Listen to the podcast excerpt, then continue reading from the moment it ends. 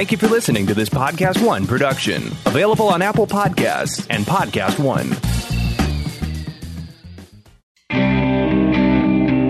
You're listening to the Hazard Ground Podcast with service members from across the military sharing their stories of combat and survival. And now, here's your host, Mark Zinno. Welcome into the Hazard Ground podcast. Once again, we appreciate you joining us each and every week. A couple of quick reminders before we get started with this week's episode. Make sure you follow us on all the social media sites Facebook, Twitter, and Instagram at Hazard Ground and at Hazard Ground Podcast. And start to look for upcoming previews from me personally on my own personal social media accounts at Mark Zinno, M A R K Z I N N O. I'll give you guys just a verbal preview from me each and every week on my Instagram story, and I'll even add them on Twitter for you guys as well. So follow me on Instagram and Twitter at Mark Zinno, M A R K Z I N N O. Uh, Want to ask a favor for you guys? Do us a favor, send us an email at producer at hazardground.com. We'd like to know what kind of sponsors you guys would like to see featured on the show. Uh, we're going to try to gain some more for you guys that benefits you. So if you get a chance, drop us a quick email. Just let us know what sort of sponsors you're looking for, and we'll see if we can help you guys out that way. You guys are so good with us, we want to return some of the favor again. That email, producer at hazardground.com, and we'll start to look for some sponsors for you guys. Reminder about our partnership with Amazon. Go to our website, hazardground.com, click on the Amazon banner right there in the middle of the homepage do all your normal Amazon shopping. We get a percentage of what you guys spend. We donate it right back to the charities that you see featured here on the Hazard Ground podcast. Now, all that's out of the way, on to this week's episode. Joining us this week is another member of a story that we've told Several times before, it is the Battle of Takur Ghar in Afghanistan in March of 2002, part of Operation Anaconda. And we've told this story from varying perspectives, but excited to get this one. He is now a retired E 8 Master Sergeant out of the U.S. Army. Uh, he was awarded the Silver Star for his actions on top of that mountaintop in Takur Ghar. He is Eric Stebner joining us on the Hazard Ground podcast. Eric, welcome. Thank you for being here. Thanks for having me. And as I said, uh, you know, and you don't know this, but I've told this several times in the podcast. The Battle of Takur is the kind of the inspiration of this entire podcast because I've wondered for years why this isn't a widely known, popular story among the war on terror. I mean, it is in military circles, especially Army people are familiar with Operation Anaconda, the operation that you know this whole battle took place in, but what happened on that mountaintop over the course of, let's say, 20 hours from start to finish uh, is really a true story of heroism and human spirit and determination and will and all those things. And uh, your story is a perspective we haven't had yet because we've told it from the mountaintop, we've told it from the command perspective, and now we actually get to see the other part of you guys climbing up the side of that mountain to help save your fellow ranger buddies. But before we get to all of that, I'd like to know your personal story from the beginning and how you got into the military. Uh, ever since I was younger, I wanted to, I guess, be in the army. Call me uh, closed-minded, but I never thought anything other than being a soldier, infantry, you know, that kind of soldier in the army was about the only thing I figured there was to do. You know, I know there's cooks, there's other things, but in my mindset, ever since I was little, you know, the ground pounding infantry guy, that was what I wanted to be. And when I was growing up, I had a one of my best friends, his brother was a ranger at 275 in about the 83 to 87 era. And so that was motivation for me. And pretty much ever since I was in the fifth grade, that was my whole goal and direction to achieve. When you told your parents at such a young age that you wanted to do that, what did they say? They didn't mind. My dad served in the military. Okay. He did two years. He was uh, in Kamo and he got sent over to Korea and did his two years. And I was asked him why he didn't do any more, and he said he could basically go back home to North Dakota and work on a farm and make more money than he could in the army. So that was the route he chose, and that was to get out. so, as you're working through high school and everything else, is this something your friends widely know? Yeah, I mean, I grew up where I grew up. A lot of people went in the Marine Corps. Everyone is Marine, Marine, Marine, and I never swayed off. Never, you know, went down that route or that path. And I mean, people knew it that was what I was going to do and what I wanted to do. And it was always Army. Was it always Ranger as well? Yes. All right. Uh, so you graduate high school and enlist the next day. How does it work? Um, I took a little time off. Actually, I was going to take a year off, but I was young and dumb and had to expedite my time to join the army a little bit sooner. So I think I took about, well, about six months off. and then I enlisted. It would have been October my the year after I grad or the year I graduated, October '94. I graduated '94. So October '94, I went in and enlisted, and then I left for the military on January 5th of '95. All right, so uh, you are headed to basic training. Do you know what you're getting into? I mean, it, was there any culture shock for you there? Um, no, the only culture shock I did get was when I went to my enlistment recruiters to sign up, and they basically told me I qualified for pretty much any job I wanted. Asked me what I wanted, and I told them I wanted a ranger contract, and they were kind of trying to be persuasive. They were like, "Are you sure you want that?" Kept telling them yes, yes. They looked, and believe it or not, there weren't any ranger contracts. And at that point in time, you know, I'm at the map station. It was, you know, supposed to sign up, and I was stumped. They're like, "What do you want to do?" And I had no idea, no thought of anything else I wanted to do, and so I threw out airborne, asked them if I could get an airborne contract. No airborne contracts whatsoever available. Um, and then they showed me an air assault video, told me I could be at Fort Campbell, Kentucky, 50 miles from Nashville, and they sold me on that. So I joined the Army as an 11 X-ray. Wow, um, interesting. Uh, you know, a lot of kids at that point in time would have said, "Well, I don't want to do that," or "I'm not going to do it at all." I mean, you were still determined. Did you, did you know that there was a way to eventually get to be a ranger after the fact? Uh, I figured I could probably get to it eventually, but I took a little bit of a roundabout way in doing it. right.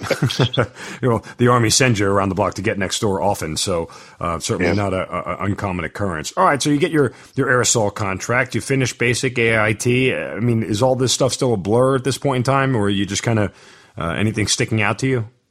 No, when I joined, well, I got to basic training. You know, I was supposed to be 11 X-ray. I think they had me assigned as 11 hotel, but then that got changed because I got contacted by the old guard recruiter when I was there didn't know what it was, didn't have a clue what it was, but I saw the posters and the signs and everything they had, and you know, made it sound all interesting. And it was, you know, Army's ceremonial unit escort to the president. I was a little kid out of North Dakota. I was like, wow, that would be cool. And so I actually signed up for the old guard because they target you for height and weight and everything. And, you know, the old guard recruiter said he'd come back and talk to us at the end of basic training went through basic training and I kind of soon realized I really didn't want to be in the old guard. Mm-hmm. Sounds terrible, but so when he came to talk to me, I asked him if I could not continue down that path. And at that time, he's like, "No, we spent money on your secret clearance, et cetera, et cetera, et cetera. You're still on path to go to the old guard." And then they spoke to everyone in a room before we were leaving, and you know, asked how many kids had RIP contracts and didn't want the RIP contracts, and almost the entire room raised their hand He went around and asked a few more questions and he asked again if there were any more questions. I raised my hand. He's asked me and I was like, Are there is there any chance I can get one of their RIP contracts? And he's like, No. Why do you want to go to Ranger School? And, you know, I told him I did and he's like, Look at me. The old guard sent me all this. Little did I know uh, he was someone I would run into later on in First Ranger Battalion, but he actually went back and forth between the old guard and Ranger Regiment. And so I committed to the old guard. I did some time in the old guard before I reenlisted and reenlisted for a ranger contract and to go to First Ranger Battalion. When you saw him years down the road, were you like pissed at him and go, "Why don't you give me that damn ranger contract back then?" No, I bumped into him. He didn't even remember me. oh, okay. You know, he just kind of laughed, and but I did. I, I've crossed paths multiple times since then. I mean, we do still cross paths, so I give him grief about it, but he just laughs. so, when do you actually get to Ranger School? I went to Ranger School. I actually had two times in Ranger School, seven and eight ninety nine and seven and eight two thousand. Okay. at this point in time, you are still at Fort Campbell or no? Like as far I, I know you, you, you go to Ranger School at Fort Benning, but I'm saying is your main duty station still at Fort Campbell? No, I was actually assigned to the old guard. Okay, so were you in DC? Yep. Yes, I oh, did. Oh wow all okay. the stuff in Arlington Cemetery, did inaugurations, ceremonies around DC. Well, that's pretty. That was what I. That's pretty memorable to what, say the least, right? I guess so. I went from one extreme to the other. I laugh at it. that is true. There's probably the furthest thing from gunfire in the old guard, and uh, uh, Ranger School is the exact opposite of that. All right. So when you graduate from Ranger School in 2000, where are you headed next? I will. Well, because when I reenlisted, I went down. I did airborne school, RIP, at the time it was called RIP, rope, and Ranger School all back to back straight through. And I got to Florida phase the first time, and I was a no go. So I went back and I cleared the old guard, and then I PCS to First Ranger Battalion, and I was there a little while. And they sent me back to Ranger School after I was there. I think like five or six months. I went to Ranger School. So when I graduated, I went back to First Ranger Battalion. So you're doing all this high speed HUA stuff uh, with First Ranger Battalion, and then all of a sudden 9 11 happens. Where are you? Uh, actually, I was in the shower when it kicked off. I, I didn't mean literally, but I think okay. no, no, I was in the. I was. We were actually on our alert status. We were the supposed to be the battalion to spin up, go anywhere in the world in 18 hours or less. So we were on our op alert status, and literally, I was in the shower. I heard it on the radio. Started banging on the shower wall. Of course, three of us Rangers lived together. My roommate finally came. He's like, "What are you yelling about?" You know, I was like, "Turn on the TV." You know World Trade Centers just got hit, the Pentagon hit. He's like, what are you talking about? You know, quick jumped out of the shower. Thought we were getting called up, thought we were getting launched, took off, headed into work, tried to go fast because I figured we'd be getting our call any minute. And it took forever to get on post because they had the post lockdown. Sure, yeah. I eventually ended up parking and just ran on post. Got there. Um, I guess found out we weren't going to be going. And it wasn't till a little while later um, I had I got asked to do to certify an aircrew one evening, and it was you know later than we normally do it. I think the plane was supposed to land at like five or six o'clock at night, and we were supposed to certify them how to load our vehicles and how they were supposed to be ratchet strapped down, and went ahead and did it. Was talking to the air crew when I was doing it, and it they caught on then what was going on because they told me after they got certified they were flying to Fort Benning and they were supposed to pick someone up and they were continuing on from there. And what they were actually talking about was we certified them. They went and picked up Third Ranger Battalion and initially took Third Ranger Battalion into Afghanistan. Were you kind of upset that you guys weren't the tip of the spear, so to speak, as the infantry often is?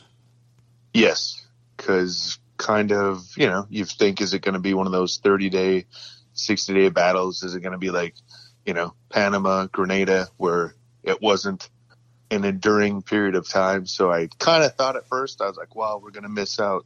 This is the one chance, the one thing that, you know, I think every Ranger desires and dreams about, and we're probably going to miss out on it. Little did we know. Um, so when everything st- kicks off in December, or well, actually, technically it was October 2001. Um, mm-hmm. When everything kicked off, are you guys just in a full training mode at this point in time? Are you hearing anything? Um, no, we're not. We're everyone was kind of surprised because we were the op alert battalion and that they took someone that wasn't. So we didn't know. We thought maybe we'd still get called up. We'd still join them. Maybe there'd be something else. We didn't really know, but yeah, it was continue to train our full training cycle that we had scheduled to do. So, Eric, when do you guys actually first hear about a deployment? We start hearing about it a little before Christmas, if I remember right. I want to say it was like the 15th or the 18th of December, just shortly before Christmas. We were told we were going to have a couple of days to go. We weren't going to end up having Christmas. We'd be gone before Christmas. And so we uh, started prepping and packing, and it kind of got goofy. I don't remember I know we loaded a plane two times to leave, and for some reason we didn't go due to maintenance on the aircraft. It was a 24 hour slip. I think we had another 24 hour slip. It's kind of a joke when we were going. We're like, okay, we're going, but we're not going. How many times do we have to say goodbyes? You know, and it, it slipped and it slipped, but we did end up getting Christmas at home, and I think we eventually took off on like December 27th because 27th or 28th, somewhere around there, because we flew into Oman and prepped for a couple of days before we actually flew into Bagram. And first night in Bagram, uh, at Bagram Airfield was New Year's Eve of 2001 going into 2002. So Oman, not Kuwait, huh? That I mean, in retrospect, does that surprise you? Um, I think that was kind of the first pushes, the first movings of it. They didn't want to advertise a whole lot. I'm not sure, really yeah. sure why, but we went went through them on on on that first trip. And the first trip over there, I mean, it was goofy. We'd fly, we'd land, we'd have to wait for air, airspace clearance. fly and land some more. So we had a few stops and bounds on the way over there too. But Gotcha. we finally got there. All right, so you uh, you get into Kandahar uh, right in the beginning of 2002. Do you know what your mission is at this point in time? I mean, and kind of break down for me the conditions, because a lot of people who end up deploying post 2002 and 2003, you know, for lack of a better term, uh, especially in Iraq, you know, things get pretty cozy pretty quick because we knew we were digging in for a while as far as living conditions, but we hadn't had that mindset, especially in Afghanistan at that point in time. So, what are the conditions like living wise? Um, when we first got there, we had two two tents. They weren't like the small GP medium. It was kind of like two of them put together, I guess. we had with attachments in the platoon. I think we had like sixty guys, so we were split up between the two tents. Middle of the winter, no heaters, zippers on the tents ripped out, torn out. You know, when it would snow, we'd have a two or three foot snow pile that would come in through the door every night. You know, we'd try to tie it up, zip tie it shut, but it never held up. We eventually, throughout the deployment, ended up getting uh, showers, but the showers were available once a week. And if we did get our window of time for showers, chances were the pipes were probably froze up or, you know, you weren't able to get a shower when it came down to it. Um, So were you actually were you staying at, at, at the airfield or were you guys you know entrenched somewhere at, a, at, a, at an outpost? How what was it like? we where the actually like rollout tarmac was that they had on the airfield there was a, a little gate to go there and a, a road out front and that turned into what's now route disney. Okay, and so we were maybe about a half mile from the airfield and just had triple strand concertina wire three rows deep around our compound. I think there was maybe a total of five tents there. The shower tent made the sixth one and then the TOC was a brick building that was there that we occupied. And then a little ways down the road the 10th mountain had some some some guys there too. And i think all in all there were like 170 people that occupied Bagram Airfield at that time. It was small. what sort of uh, engagements are you seeing while you were there for the first couple of days, weeks, month, whatever it is? It was pretty laid back and though. I mean, kind of bummed, you know, here we were at war in a war zone and, you know, we'd get spun up to do things here and there, little things, but they never ended up being much of anything. And, you know, we'd even get spun up. What was Route Disney? The locals still had access to that. They'd be riding their bikes down down those roads by the airfield and a couple times we took off. I think I ended up hitting a guy on a bike one night because it was so dusty and driving with nods. My gunner was like, Sergeant Stebner, you just hit a guy. I was like, Are you serious? Yeah, he looks all right. He got up and got back on his bike. I was like, All right, he probably knows where we are. He'll go to the TOC. I can't really stop right now. So yeah, the uh, local would stand there looking at us. It, it's crazy now thinking how big Bagram is and what it actually was when we first got there. Yeah, I, I- and again, I don't mean to laugh like in a callous nature, but sometimes that stuff just randomly happens, and thankfully the guy's okay. but um, those little moments of levity in combat sometimes sustain you through some some pretty dark days. So uh, at least you still chuckle about it now. All right, so Yeah. when do you start to actually pick up operational tempo where you're conducting missions that are of, uh, for lack of a better term, uh, of value? Basically, well, I had, I did have one thing. They grabbed a couple of us to go do. We were attached to um, an organization that was kind of a special special duty to me, and that was I was there about thirty days. That was like kind of the first thing going on, but the rest of the platoon when I got back still didn't do anything. A few little spin ups here and there for this or that. You know, an aircraft would go down or something like that, or we'd stage somewhere. But really, the first go time that we had was was on March three four for Roberts Ridge. And and the reason why I'm asking again for those just put some context to this. Remember, we're still chasing Bin Laden at this point in time. You know, we still believe he's hidden somewhere in the mountains of Tora Bora, and uh, we don't know whether he's escaped or not. Uh, if you read up on this stuff, you know, towards the end of December 2001, we actually had him, um, knew where he was, had his location, and then, long story short, he ended up sneaking out the back door due to the help of. Uh, um, some of the Pakistani folks who, who got him out the door. But you know, at this point, we don't know that, and uh, they're still chasing him down. So that's why I'm wondering how much of the operational tempo is there, and maybe it was there for you know special operators and things of that nature. But you guys had a pretty quiet time. So when do you start hearing the first words about Operation Anaconda? Um, I think it was about a day or two before. And Okay. again, you know, the platoon, the guys were all pretty disgruntled. You know, hey, we're here. Why aren't we getting to go do anything? Why aren't we getting to be part of it? You know, And uh, for those who don't or aren't familiar, you know, Operation Anaconda was a massive offensive uh, set forth by the by the powers that be in the U.S. government. Not only 75th Ranger Regiment, but uh, 10th Mountain, I think 101st was involved. I mean, you know, you're talking thousands of soldiers making a, an assault um, in the mountains of Afghanistan all at the same time over the course of what was supposed to be what I, I think it was two weeks, right? I think so. Yes. I think that was the original intent was that it was a, it was a two week offensive that that the uh, U.S. military had planned, and so um, and, and as we've recounted several times in on the podcast, you know, when you start setting forth plans for battle, they rarely ever go as planned, and so um, things get to go haywire pretty quickly. Um, wh- what are you told about your part of Operation Anaconda and, and what you guys have to do um, on uh, on the on the mountaintop at Takur Ghar, or is that even involved until something goes wrong? It wasn't even involved until something went wrong. Okay. So what was the mission? For us, Yes.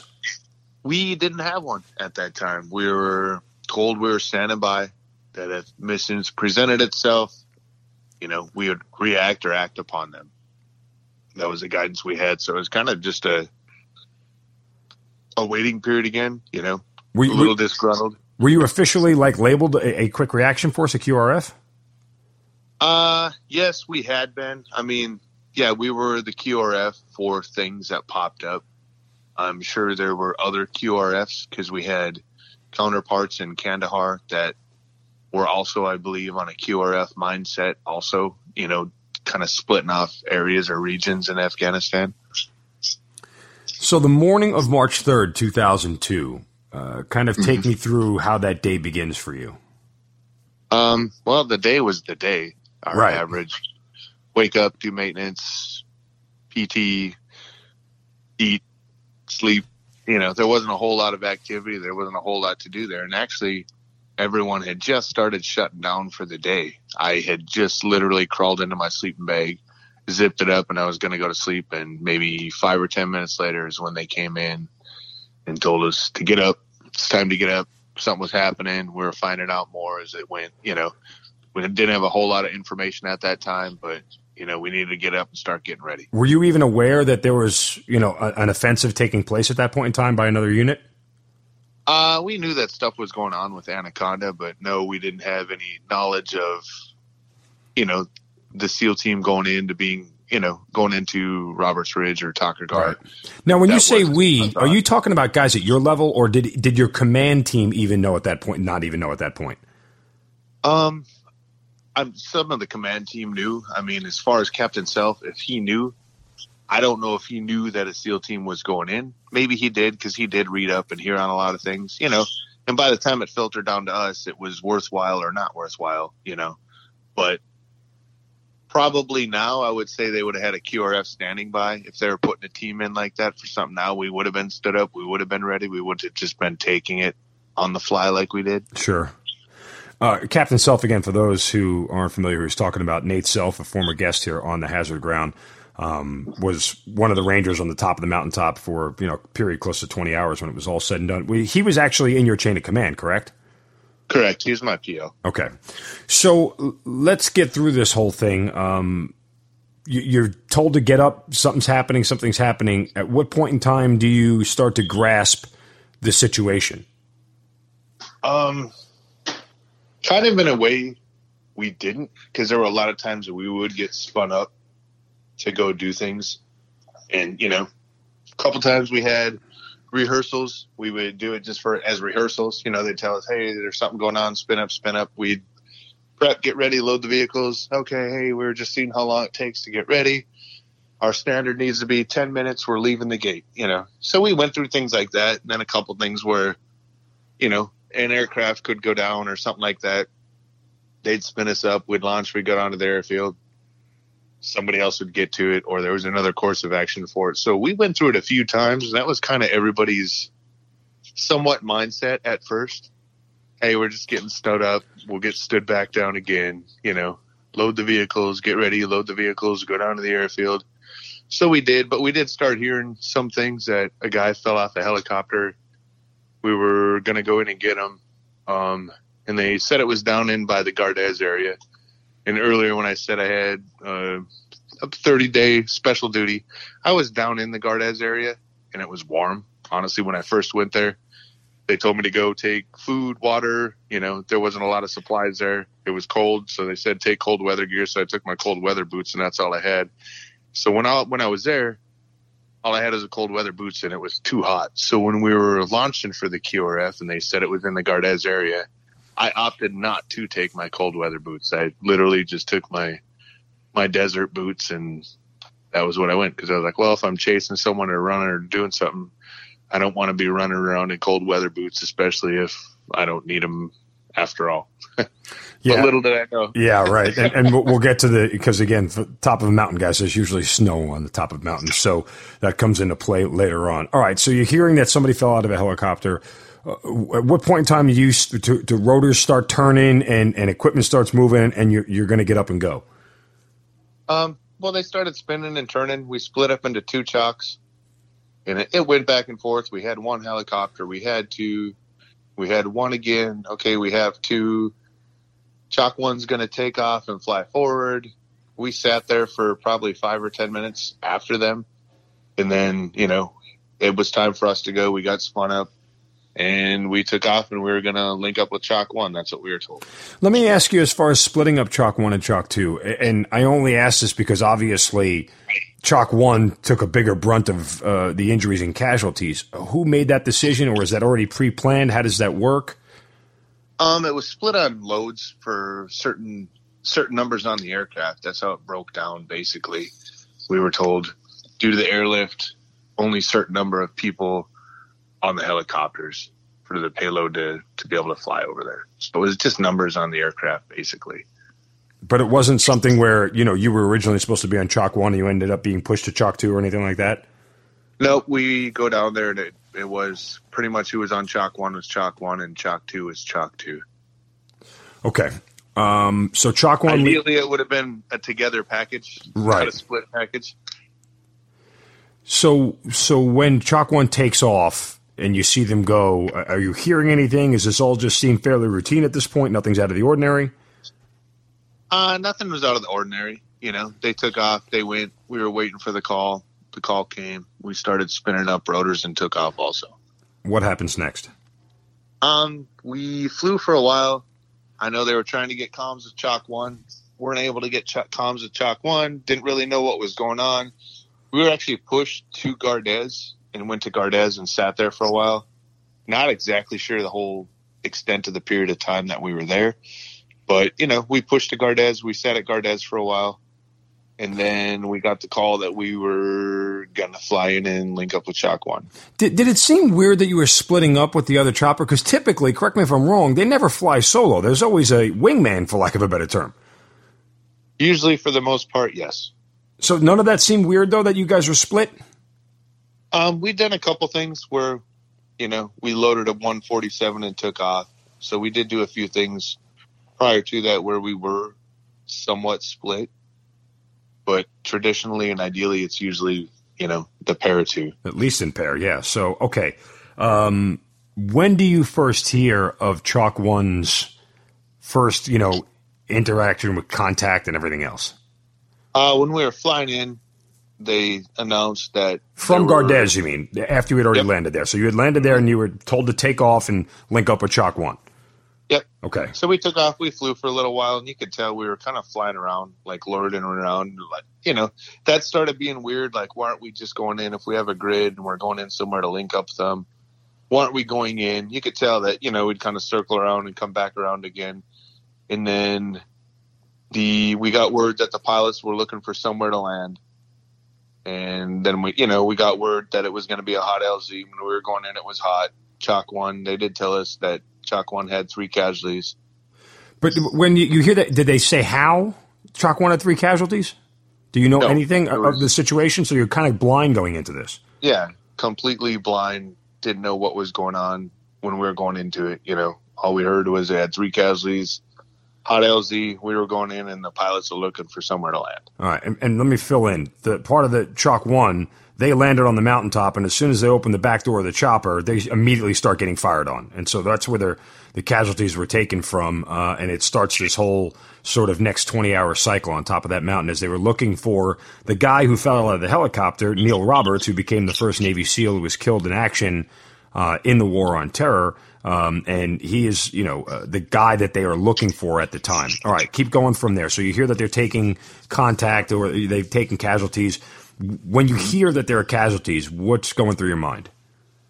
Um, for some reason, I don't know why, but I knew I, I have some intuition, which I found out later on. I have a lot more, but um, I knew when we were going in, and they said that I knew that one of one of my best friends was Sergeant Brad Cross intuition told me that he was one of the casualties, not for any specific reason, not like he was a a low performer or anything like that. Just intuition struck me, and I, I knew at that point in time that that he was that he was one of them.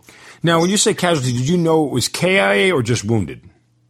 KIA. They Okay. did tell us it was three KIA. Okay, all right. And I'm just so at this point, your intuition giving you this sinking feeling going in here. How are you collecting your thoughts? Um, I guess the thought I had was I was like, you know, get there, do what you can, do the best you can, and you know, make up for what they did. I guess not payback, but you know, make something worthy of it. Have it be something with more of an outcome, if that makes sense.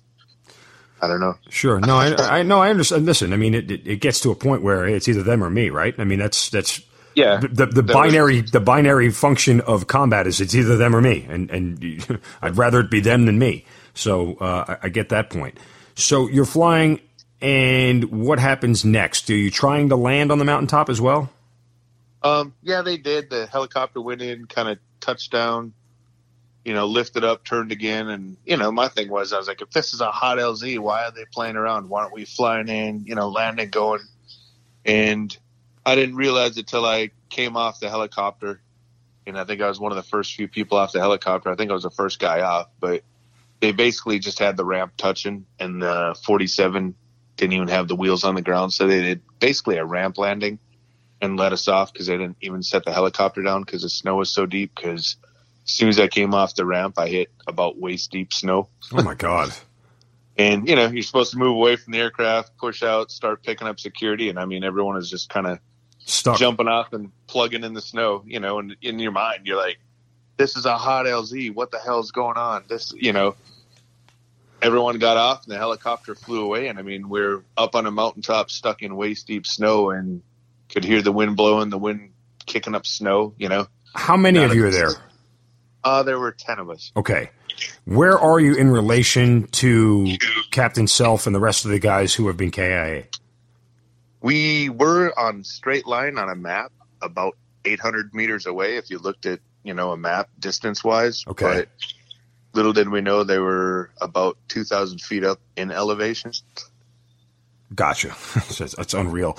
Um, and, and again, for those non-military, you know, the terrain in Afghanistan, what could take a what could be a mile in, in straight walk time could take three to four hours to traverse just because of how jagged and rugged and steep the terrain is in certain spots. So when you say 800 meters, you're talking maybe two thirds of a mile, like you know, distance wise, straight line distance. But you're saying 2,000 feet up.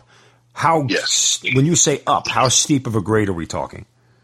Um, we had like 70, 75, 80 degree inclines at times. There were a couple times when we were going that, you know, you kind of have to reach up and have the guy below you push you up to get you up over a lip because I was a point man going up on the, the trek up the mountain. So I got to a couple points, you know, we were walking, pushing through the snow a couple times. Tried to go around where there was, you know, less snow, but we had sporadic contact while we were going up also. From one side we'd kind of move over to the other side of a finger or you know the edge of the mountain i guess so people can understand. And then we'd get some more contact over there. So we'd kind of zigzag back and forth going up. And i was point man it really wasn't fun being point man in waist deep snow. So if i could find an easier route i would try to look for an easier route but there were times where you'd have to kind of climb up, clamber up to get to the little lip, you know, to go up and go over. Um, and remind everybody, no cold weather gear for you at this point. Um, okay. When you get on the side of the mountaintop, yeah, you get to chuckle about it now. Um, I'm sure it was sucking the whole way through. But when when you get to the that, that where you are on the mountain, do you have any communication with Chalk One at all? No, we didn't. And So how do we were how do you know what the hell is going? on? How do you orient yourself and know what the hell's going on? well, we knew that they were we were in somewhat close proximity to them, and at that time, the fast movers were doing gun runs on the top of the mountain. And I remember when I saw Okay. the first one, I looked up and I was like, "Are you freaking kidding me? That's where we're going?" You know. Oh my god! W- w- but So- like when you when you get the sense of that and you start looking like directly straight above your head and going, "I got to get up there." What's Yep. the thought going through your mind? it's gonna suck. it's gonna suck, but you know we got to get there. It's where our chalk is. It's where the other half of our our crew is. So that's where we're going. I mean, at the end of the day, you've got to get there. You got to get there. Do you have any radio contact with anybody back at base to let them know where you are? I didn't as a te- as the team leader then. I didn't have. I basically didn't have anything pushing. I wasn't talking to a lot of people. Uh, Sergeant Cannon was, but what all he had, I'm not sure. Okay. And then there was a guy that flew in with us that was attached or part of the SEAL team. And when we were walking, we could see the, the SEAL team breaking contact and coming down the hill. And basically at that time he was with us. He's like, Hey, you've got to go over with us. You've got to help the SEALs. They have casualties. They're exfilling, you know, and he kept kind of trying to tell all of us that and even came and told me that at one point. And I just basically looked at him. I was like, okay, well, we have half of a chalk on the mountaintop and they don't even have a secure perimeter or anything set up. They're open to one whole side. So that's our direction. That's where we need to go. We're going in to link up with them. And What- at that time, What did they say to that? He walked off. He went over and he walked off to link up with them because I mean we had eyes on him. We basically could watch him walk off and link up with them as we were going up. So we knew he ended up linking up with them. Uh, but you, you had no intention of following the SEALs where they needed to go. You were going to where you needed to go. Yes, we we at that time had more casualties and had a downed aircraft. We were sitting in a little bit worse off position than they were. Yeah. Um, okay. Uh, you start climbing. At any point in time in your head, do you start to think we're never going to get there? This is this is untenable. We can't we can't climb this thing. Um, no, I mean slow progress is progress, and it was slow progress. What else can you see going on around you? I see you mentioned you're taking fire. Uh, are, do, do any of your guys climbing up the mountain get hit? No, nobody did. We got we were getting mortared going up the side of the mountain too. There was sporadic mortar fire that was coming in, and you know they were doing a good job bracketing the fires. I felt, and you know I figured a few more few more gun runs they'd be pretty close and be bracketed in on us. But then they they never continued to to fire mortar rounds on us. So I think we got a little lucky with that. I mean, do you, Uh. do you do you start to crap your pants in a sense? Well, they're landing 50 meters to our right, they're landing 50 meters to our left. How much longer before they start to you know get this thing right on target? Yeah, it's kind of a, a thought or you know piece you have in your head, and that was a thought, but. Did, did you ever thought Yeah. about changing course, even if it was more difficult? wasn't really a way to change course. Okay, I, I'm just It's trying. either up or down. Yeah, if I I, mean, would I- have went left or right, I would have went into their brackets. So the way I figured, just keep on moving, and you know, if they can get bracketed in, they get bracketed in. But you can't really do much if you're getting mortared on a side of a mountain. You know, that much of an incline with that much snow, you're pretty much there to take it. for the for the listeners, can you try to paint a little bit more of the picture of what it's like climbing? Um, how much gear do you have? You know, I, mean, you guys aren't experienced mountain climbers by any sense. I mean, is the rock jagged? Do you have any foot grips? I mean, how are you doing all this? I mean, it was really assorted. There were places where you'd kind of have to crawl. Um, there was place where you had good foothold on rock. Somewhere it was, you know, real loose, slippery, crumbly rock where you weren't getting traction from waist deep to ankle deep to no snow. I mean, it variated so much. Um, we had about 80 pounds of gear on going up the mountain. Came to be a point in time they made a call that if we wanted to drop our plates to our body armor, our back plates, we could. Um, I didn't at that time. I don't know why I had something stupid in my head that I'd have to end up paying for the plate if I dropped it. So I didn't drop my plate. So, so let me get this straight, just so everybody clear. You took out your Kevlar plate that stops an AK forty seven round out of the back to to get what loosen up six more pounds. Is that what it is? Yep, that's what it came down to to to lighten up the load for for the climb up. What, did what'd you do with them? You just left them on the mountaintop? They pretty much turned into the most expensive frisbees somebody'd ever throw.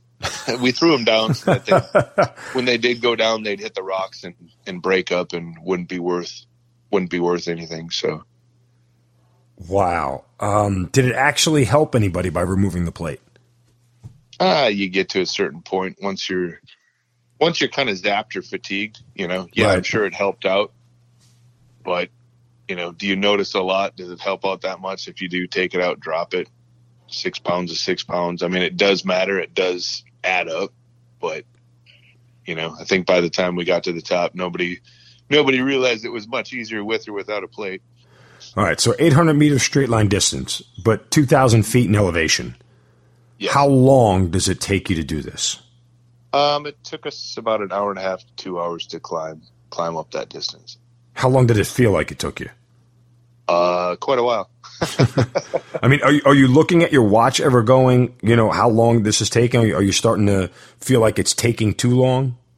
No, I didn't, didn't look at a watch, didn't sit there and feel it was, t- you know, yeah, it felt like it was taking forever and it was taking too long, but you know, I didn't grasp it on time. It wasn't something I was worried about. It was basically just put my head down and go, you know, we got to go, we got to go.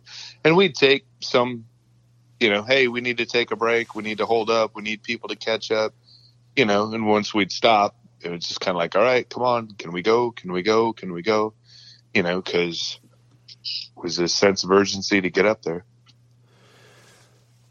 All right, you finally get to the top of the mountain, uh, and everybody is there with you. What do you see? How do you get your bearings? What's going on? We actually started getting close. We didn't completely do a link up. We finally got eyes on Chalk One. Um, it was Staff Sergeant DePouli and Specialist Maselli. We could actually see like on an outcropping. So we told them we had eyes on them. They tried looking for us. They couldn't see us. We were trying to do a link up. Sergeant Cannon had comms with Sergeant DePouli at that time. And so you, you, know, you had, you had communications with Chalk One. Yep, okay. that's about where we my comms and everyone's comms were coming in, starting to at least have connectivity to talk. Um, so we were trying to tell them where we were uh, at the time. They couldn't see us. They couldn't locate us. And at the time, Sergeant Cannon started throwing up snow in the air. And when he did, I, I don't know, it struck me odd. I was like, "Are you kidding me? You know, we're getting shot at while we're coming up here. We're trying not to stand out, but you're throwing snow up in the air to try to reveal our position to them. And at the same time, I was pulling out a compass because if you've been in the military, you have a compass. You can shoot a back azimuth. So all I was trying to do is pull out a back azimuth to have them shoot an azimuth to where we were. But they ended up seeing us. Walked up to link up with them. Um, when we got up to them, they were still kind of on an outcropping up top, and down below there was you could see gear.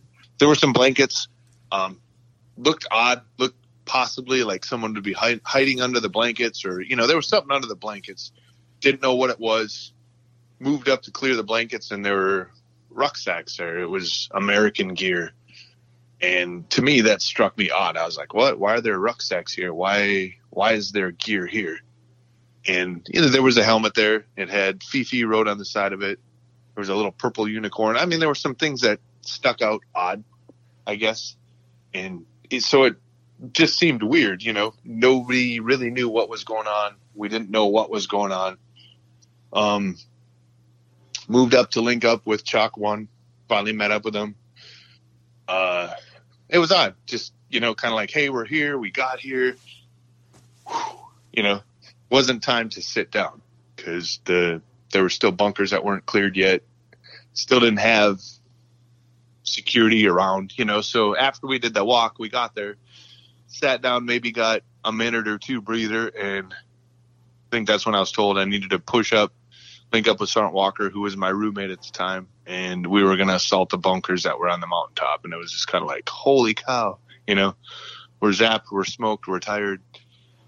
After that climb, we're supposed to go assault bunkers now. So we went, we set up behind one of the rocks where they had been for pretty much majority of the day, a lot of the time, and came up with a plan that we were going to assault across, you know, kind of the style set up support by fire, have intermediate support by fire and start assaulting across. And that was a game plan. And I remember as soon as I stood up and I took off, I think I moved the slowest I'd ever moved in my entire life. I just could not get going. And typically, if you'd assault a bunker or a position or something like that, you'd bound. You know, you're up for three to five seconds, get down, get up, do it again. And there was no bounding. I mean, wouldn't have been a point to get up or get down. You would have got shot either way for moving so slow or being in the same place. So basically, we just led with fire. You know, assaulted across that way. Just kept hammering, hammering the bunkers and moving across.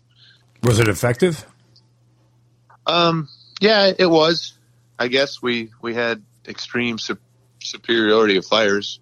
So, by the way, you, you I'm sorry, I'm, I'm, sorry to cut you off, but you, you had mentioned about your your friend uh, Sergeant Bradley Cross. Do you ever physically identify him at any point? Uh, yeah, I do. I do go back and um, because later on I was the aid litter team to move the casualties. So out of the all the casualties that day, I think there were well, there were seven KIA and four wounded. Mm-hmm.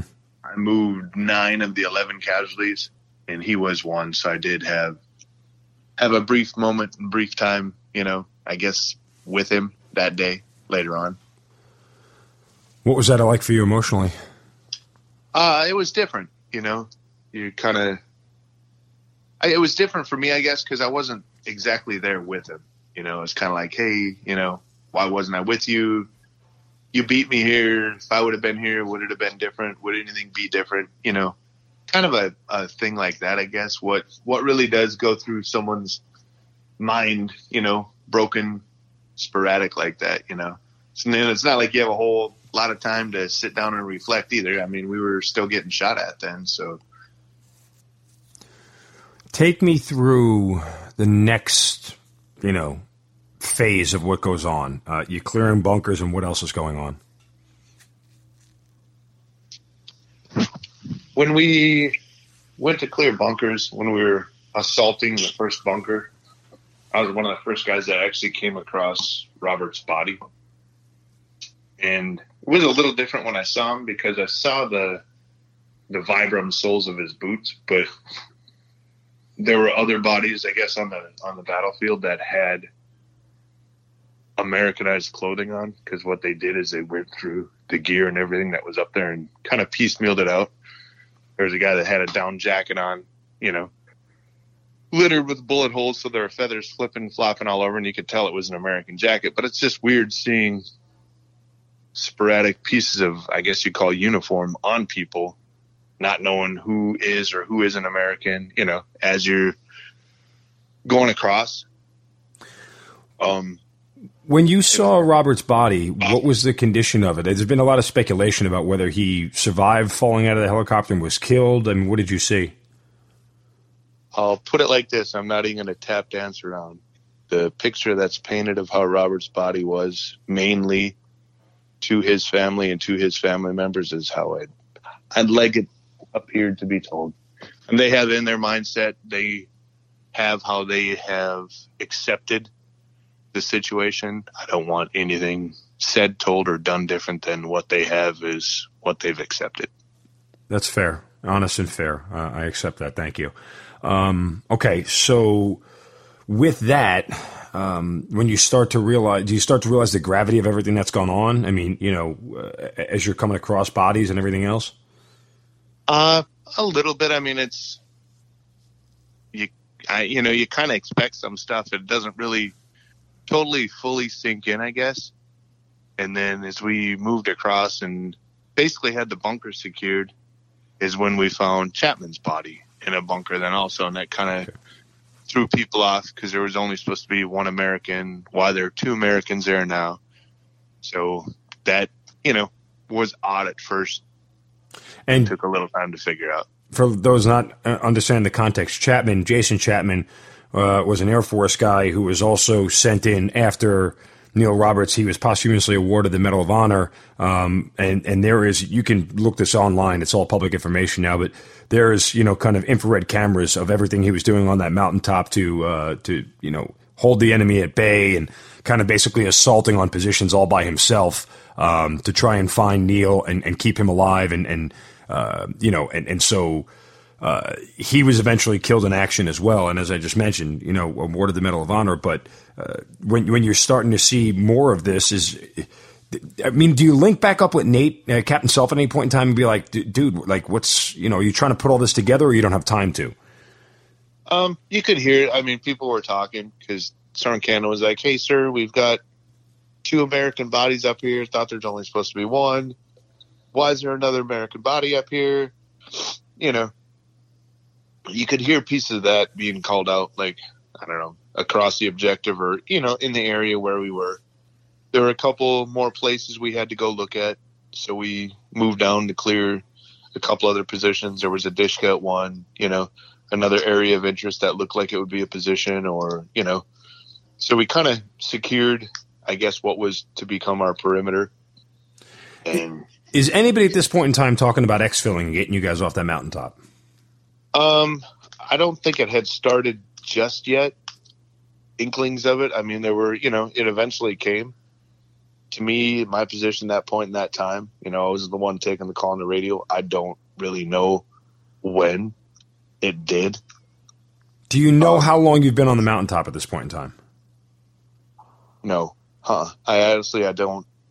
I could look back and read something and figure out a timeline with what you know was posted or whatever, but I wasn't looking at time, wasn't keeping track of time. I really didn't care about time, honestly. You know, it was what it was, and do what you got to do. There was no reason for me to look at my watch because at that point in time, time didn't really matter to me. You know. No, it's fair. Again, it just you know some people take note of how long they've been up there and they say, oh, it's only 20 minutes, but it felt like five hours. And some people have been up there for five hours and they say it all went by so fast, you know, it was, but anyway, I was just curious if you had, uh, had taken note. Um, all right, so kind of take me through what's next. I mean, you're starting to gather casualties as well. What else is going on? How much fire are you taking? Um, well, you know, I got called go help move casualties, move casualties from where they had them collected up to the top of the mountain where you know it was more secured instead of kind of on the face of the mountain and by the helicopter because you know we'd get sporadic fire they'd keep shooting at the helicopter spray rounds here spray rounds there um, so i went down to move casualties and you know i walked up i was like hey i'm here to move the casualties and you know the medic that was there was kind of like okay move casualties you know and i'm like well who do you want to move first is anyone priority you know how do you want to do this you know and he's like oh go take doobie doobie's over there so I walked over to him. He's like, "Hey, I'm Doobie. Sorry, I'm a little overweight. It's going to be a little bit harder to carry me." And you know, I was he was strapped into a SKEDCO. I was like, "It doesn't matter. You know, we'll get you to the top of the mountain." And started carrying up the top of the mountain. We started receiving fire. Uh, that time, got down and kind of tried to get behind cover. And you know, there was some time where firing was going on. Went back out to get Doobie again again it happened. I think it happened two or three times. At one point, he looked up at me and he's like, "Hey, you know what? Forget about me. Just leave me here. You're gonna get shot." And in my mind, I was like, you know, he's the guy strapped in the litter. He can't even move. He can't even get behind cover. He's the one that's worse off than I am. You know, so I was trying to be, you know, open minded, keep his spirits high. So I was like, no, it's not. We'll be all right, Doobie. You ready? Come on, let's go. We'll get you to the top of the mountain. And eventually I got him up behind some rocks where there was cover and that's when we had some more gun runs come in from some aircraft, and there were some munitions dropped also from some aircraft that helped a little bit silence some of the enemy fire. I mean, uh, kind of all throughout the day, we always get sporadic fire, but it seemed after that last last couple bombs were dropped that the sporadic fire lessened. There wasn't as much, but you know, we'd still get it every now and then. And was that any sort of relief for you? Um, it was. It you know, yeah, going out and getting casualties, and it seemed like whenever you know, the fire would die down. As soon as we'd go out and start moving the casualties, that's when they'd start firing. And, you know, don't really call it fair. At one time, they strifed where the casualties were. That's where um, Jason Cunningham, the medic, was also hit, and the other medic that was up there when we were moving casualties, and they were just kind of strafing where the casualties were. That's when he got hit. If you want to expand on who he was and whatever you can. Jason Cunningham, to my knowledge, uh, was a National Guard medic, an Air Force guy, um, who did a, just an incredible job of keeping people alive. Um, continually, you know, working on patients and moving from position to position to keep them alive. Um, and he he ended up he ends up surviving, correct or no? No, he did. Not. Okay, he took a he took a shot to the a wound to the abdomen, right? Is that what it was? Yes. Okay. Um, and so uh, he, you know, essentially, I think kept three or four people alive because of everything he did. If, if correct me if I'm wrong there. Yep, and he was influential for actually bringing blood onto the battlefield, onto the battlefield to give blood immediately. He did carry blood with, which at that time I guess was um, influential. It was a lead way to later on, you know, having blood more accessible for certain times or situations or with, you know, CSAR people going in to help rescue attempts basically. And for background, for people who don't know, most of the people who get killed on the battlefield, it's not the initial gunshot that kills them. It is the loss of blood that eventually kills them, um, and they bleed out. And because there is no blood supply, um, to replenish them. That's what ends up causing their death. It's not so much a gunshot per se um, that does it. Yes, there are gunshots that kill people instantly, um, as gruesome as that sounds, but most of the deaths on the battlefield are failure to stop bleeding more necessarily than the actual wound itself. So um, it's it's you know poignant that you bring that to light. Um, so with everything that's going on right now, what do you even know what time of day it is? No. Uh-uh. I mean, uh, it, was, it was in the afternoon. I could tell it was like late afternoon. It was starting to be later. Well, because I know it's going to get dark eventually, and, and you're still not off the mountaintop yet. Correct. So, and that point time when Cunningham was one of the casualties, he was he was litter urgent. That's where I know they started pushing to have us pulled off the mountaintop, you know, to come pick us up. But we were told at that time you know, they didn't want to bring any more aircraft in, stand by. They'd let us know when we'd be exfilled. So it basically kind of turned into a waiting game up and, there. And then. part of the challenge with with not only was the enemy fire and it being a hot landing zone, but wasn't the altitude also an issue for a lot of the helicopters? Uh, yes. Once you get up to that elevation, they have to tremendously lighten their loads, or they, you know, they can't get the payload, the lift to get up there. But yeah, the elevation was extreme. Um, and even for us, I my nose was bleeding. I was coughing up blood just from trying to breathe so, so hard. You know, physically exertion. You know, I guess it tore things in my nose or you know wherever. It just was such a high altitude from trying to breathe so hard, and there's no air to breathe. Do you realize how exhausted you are at this point? Um, no, I mean I knew I was tired. I was I was tired. Um, I always joke about it. My legs, I always said my legs could take me anywhere. I wasn't a guy who went to a gym and tried to bulk up. And I tease all the big guys. I'm like, you can have your arms as big as you want, but at the end of the day, it's going to be your legs that carry you. And there were a lot of guys that day that realized, you know, being the real big cool guy wasn't all that. Had to carry that much more weight around. Well, and just to bring it back, remember you said as this whole thing kicked off, you were about to go to sleep, like you had just gotten back in your rack and, and were ready to go pass out. So you hadn't had rest in quite some time yet. No, huh? Basically, had a whole day. You know, when we were getting ready to go to bed, it was time to take off. Went and went for, you know, close to twenty hours. Okay. Um. So as it's starting to get dark, and they're telling you you have to wait is there any semblance of them trying to do a night landing to get you out of there, or was it as soon as it got dark, you guys were waiting until morning? Um, they said maybe when it got dark, you know, they would assess the situation and see if we could be pulled off. There wasn't anything that was directly told. Well, and the reason I bring that up for those who don't understand military, like we have the advantage at night because we have the equipment and the tools and the ability to do it, whereas the enemy doesn't. And typically, most Afghan fighters, when the sun went down, they called it a day. You know, it's it's, it's a nine to five workday for those guys. So um, there was a lot less contact with the enemy at night uh, than there was during daylight hours, and so it made it advantageous to try to get you guys out of there at night. But clearly, as you said, that's that wasn't happening. Mm-hmm.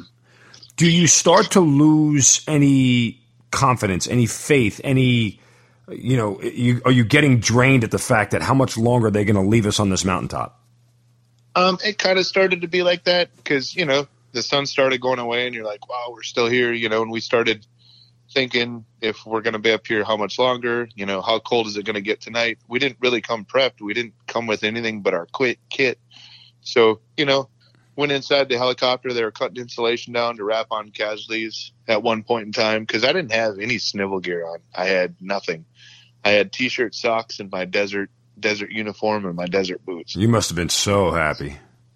Well, I kept moving too, so it wasn't until I stopped that you got cold down yeah. that it started getting cold.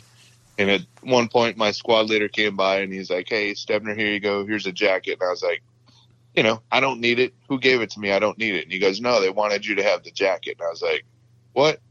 All right, I'll put the jacket on. And as soon as I put my first arm through and my hand came out, it was completely covered in blood. I was like, and I did. I looked back at him. I was like, really? They wanted me to have the jacket?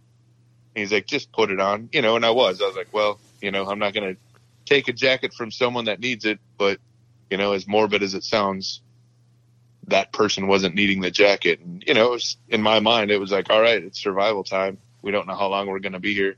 I'm probably going to need the jacket, you know. wow. Um, does any of that kind of, when you reflect back on it, you know, the, the, the moribund nature of the whole thing, does it eat at you at all? No. Uh-uh. Um, I, I don't know. It's some people things do, I guess. And I don't know why it does or doesn't with me. I guess I think some ways I just have ways of justifying things or how things are, you know. And maybe people aren't picking up when you put your arm through and there was blood in it, it was the jacket of somebody who had been killed, and it was their blood, obviously, correct?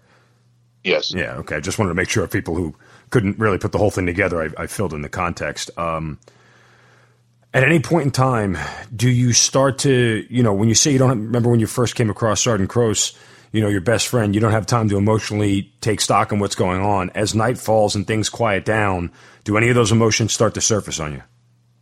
No, well, a little bit because like during the day, you could see down in the valley, like where Anaconda was going on, and they were fighting down there. You could see tracers going back and forth, you know. And then you can look across the mountains, and I said it at one point in time. I was like, you know what's so odd about being up here? You know what the oddest part about it is? It's one of the most beautiful places in the world, and it was, but yet in a way, it was so ugly. Uh, it was it was weird, like being there, you know like that in that kind of situation. You know, it's funny. I, I, had that same thought in my deployments to Iraq. You know, especially when the sun went down at night.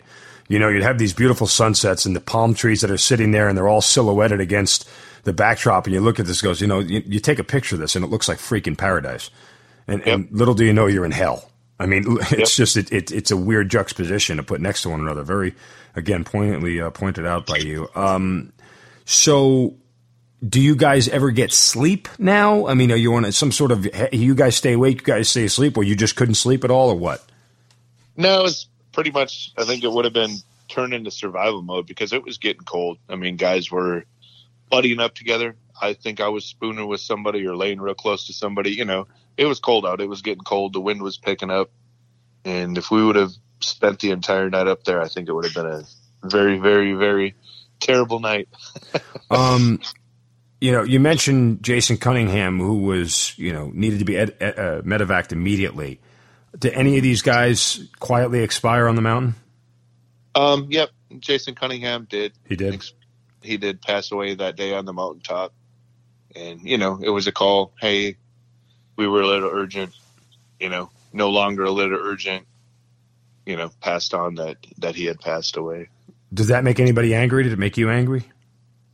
Uh, yeah, it made people upset. I mean, if you're sitting there, we we felt we could have been exfilled if they would have came in, but you know, turns to a point in time where you make a call. Do we want to lose another aircraft attempting it, or is it better to wait? You know, if we go for one guy, that one guy trying to be picked up, do five more guys die? Kind of the same moral of the whole story when it started out with Neil Roberts.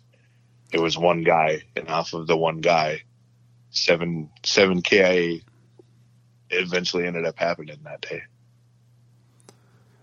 Do, do is anybody visibly frustrated? Is anybody angry, yelling, or does everybody kind of understand the cost benefit analysis of the whole thing? I mean, people are frustrated. The the medic, Sergeant LaFrenz, he you could you know he was he was working on the casualties, trying to keep them alive.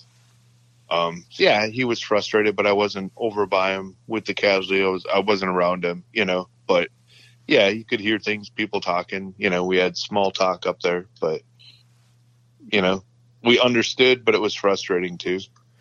Was it hard to watch Jason Cunningham lose his life?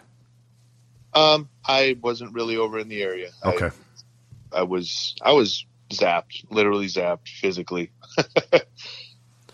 so ultimately, what happens? How do you end up off the mountaintop? Is there more enemy contact? Would would get me to the next kind of phase of this whole thing? Um, once it turned dark, no, you could hear them bring the gunships back on station and then they ended up bringing in um, two 47s. When they brought in the first load, they some seals came off. They were supposed to help us load the casualties on our birds when they came on. We ended up putting Chalk One and walking wounded, I guess you would say, on the the first aircraft. It took off. The second one came in, and then we loaded all the the KIAs and the rest of Chalk Two on on the helicopter and took off. Were you were you the one who loaded Sergeant Crose? Um, yes, I was. Was that? Did you do that on purpose? Was it, did it just happen that way? He was the one in front of you. Um, both. You know, there was there's a it sounds morbid, but kind of a, a decent pile of bodies there that needed to be loaded, and we were the ones to load them, and you know, so it was go get them, go get them, and kind of piled them up on the aircraft and loaded the aircraft. When that aircraft departs off the mountaintop and you realize you're going back to you know relatively a safer spot than where you were what are you thinking? What are your emotions? Um i don't know. I really kind of blank i guess you know nothing was really superbly set in. You know i was glad to be off the mountain. I knew that. I was glad it was over. I'm glad to be taking everyone home. When does it all hit you? It all probably hit me when we had an Iridium phone and they passed it around and gave us all 10 minutes to, to call home. And the first call I made was to Sergeant Crose's mother. And I think that's when it hit me. What did you say to her? Uh, said, Hey, Sheila, um, I don't know what to say to you. All I want to say is I'm sorry, you know, and that was, that's basically all we got out to each other. She was, she was pretty, pretty rough because she had just just been notified that not that much long before that that you know. Okay, so she had already been notified by the Department of Defense mm-hmm. that that yeah. Brad had been killed in action. Okay, and so you yeah, and she she actually that night um the would have been the evening of March fourth. So about twelve hours later, she was notified. Um, she said she went in and laid down and was going to bed and she could hear the TV in the living room, and they were talking about a special operations helicopter that had gone down. And she said when she was laying in bed, she had strong intuition and a strong feeling, and that's when she was told that someone knocked on the door, and she goes, "I knew right away. I knew immediately what it was." And she got up and went to the door, and it was the military. to inform her of her son's death. I mean, I get it's been a long time for you, and and obviously you've had to go through a gamut of emotions. But you know, when you say it matter of factly, um, are are you emotionally closed off to the whole thing this day? How do you deal with it all? I mean, it's your best friend, and you know, you spoke to their mother and and, and everything else. I mean, how do you, you know, deal with all this emotionally? I don't know, honestly. Um, I don't know, and I don't know, didn't know, had a thought. You know, I've dealt with everything up to this point. I guess everything. Even I've had nine deployments after that one, multiple deployments with First Ranger Battalion, and when I got out of the military, I did. I didn't get scratched for PTSD. I don't have TBI. And I did. I told them though, I was like, here's one thing I don't know. What happens 30 years from now if this affects me? You know, is, is this stuff up to this point logged? You know, and it would have been the brigade surgeon at the time. He's like, Hey, I'm going to have you go talk to a counselor. Went in, talked to the counselor, same thing. You know, he's like, I don't know why you don't have PTSD. I don't know how you don't however you've dealt with it, however you've worked it is working for you. He goes, it might have been by how you were raised, how your parents raised you, how you helped others deal with their problems. And, you know, I can't honestly say if you do or if you don't, but he goes, I will say you should. And they sent me to the post psychologist, sat down and talked to her, same thing, went through it. She's like, I don't know what you're doing. I don't know how you deal with it. I don't know how you, you know, make it work, but you should, but I can't assess you with it, you know? And I'm like, okay. So honestly, how or why or what, I don't know. Are you afraid it's all going to come rushing back one day? No, I don't think so. I'm, you know, just maybe, maybe when I'm a little older in life and I sit down and I reflect and I don't move as much, maybe some things will come back, but you know, try to try to do what I can, make the best of what I can. Um, I have a son. He's named after my best friend, Bradley. So, you know, however you can do little things to make the best of what things were. Um, you know, you do that short while, or it was about 10 years after my friend's death.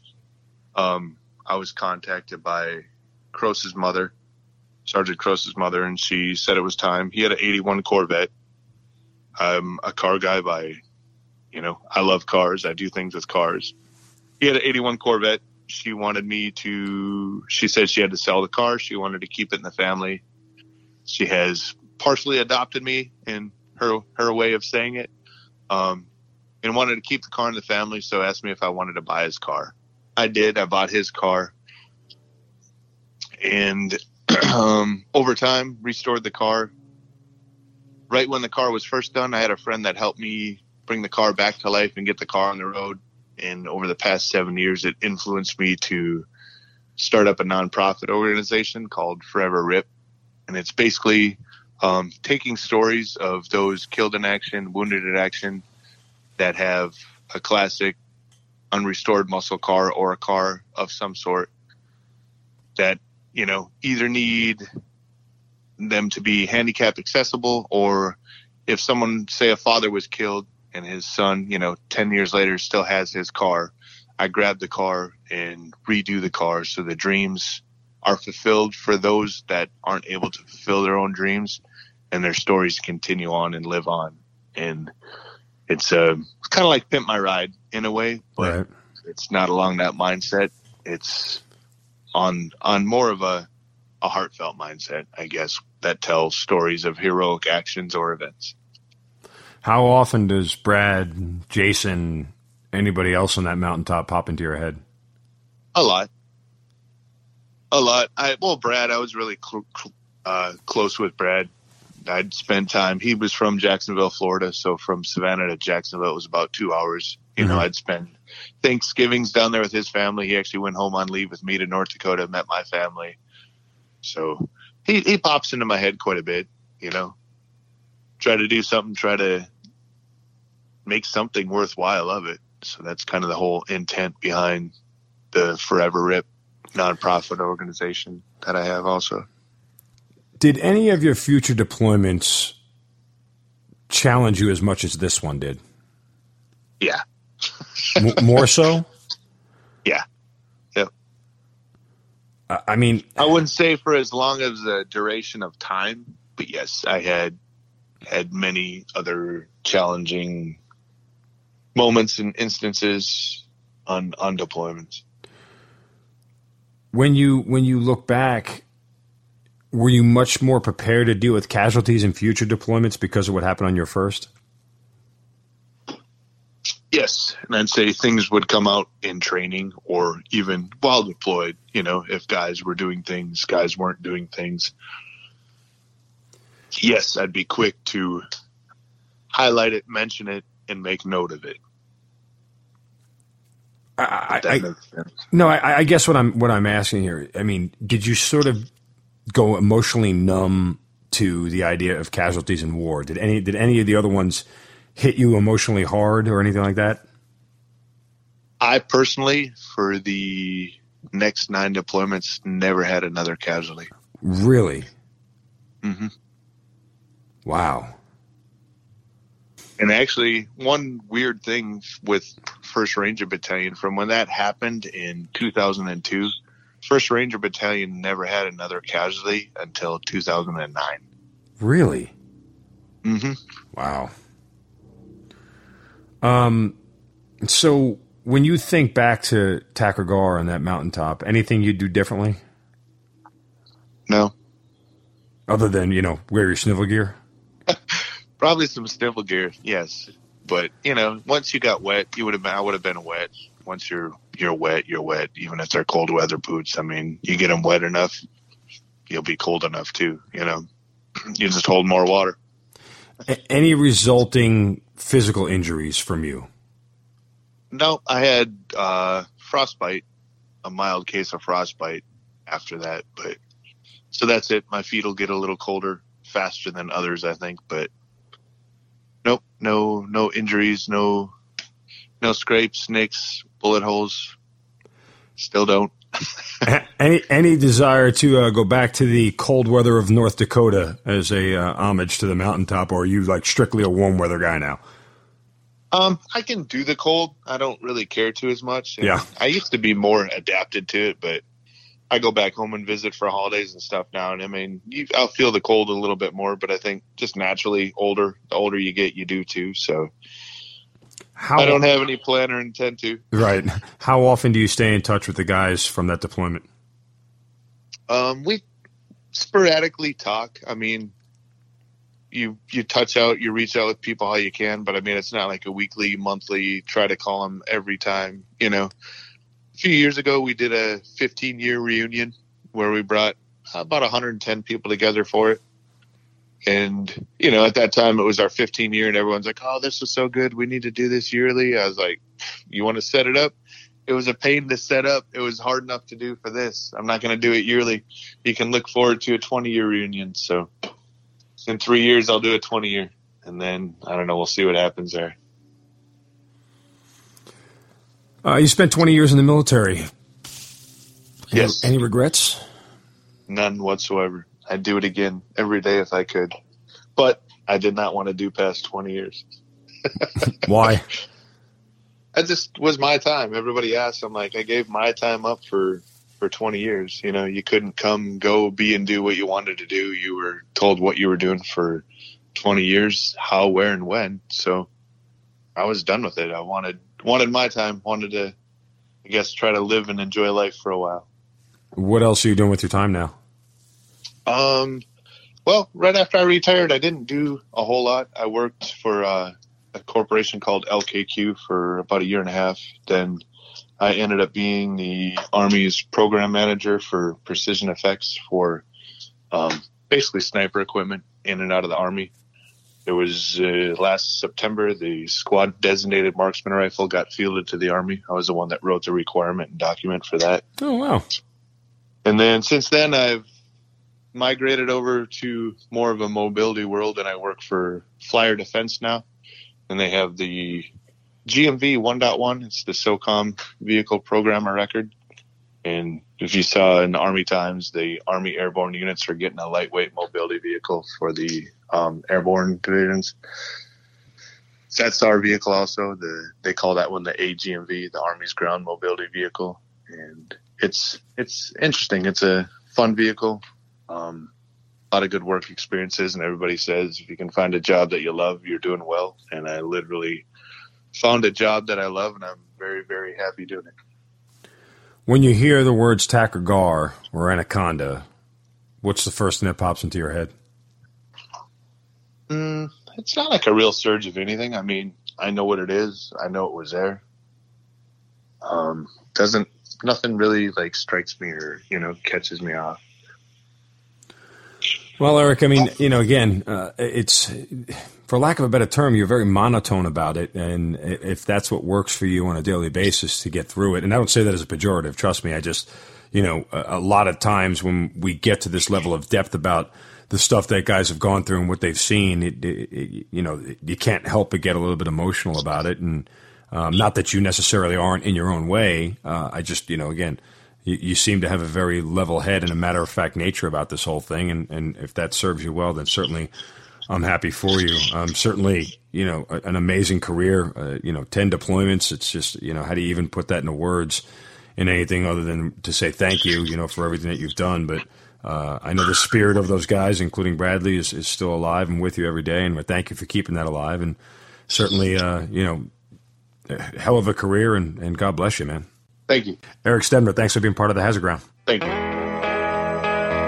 You've been listening to the Hazard Ground podcast, hosted by Mark Zinno and produced by Matt Pasquarella. If you have an interesting story to tell and you'd like to be on the show, send us an email at hazardgroundpodcast at gmail.com.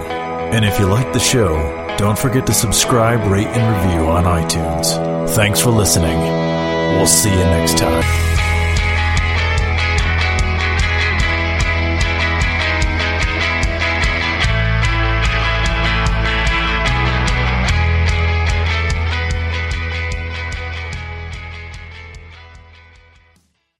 Headlines and hot takes, they have their place. But at our podcast, ESPN Daily, we don't just skim the surface of sports. Dude, I mean, this clearly transcends blood feuds, rivalries, sports. This is something far, far deeper than that. I'm your host, Pablo Torre, and every day we try to dive into the stories behind the athletes. The picture of him in the dugout afterwards just looked like a guy who'd had his heart ripped out. Listen to ESPN Daily wherever you get your podcasts.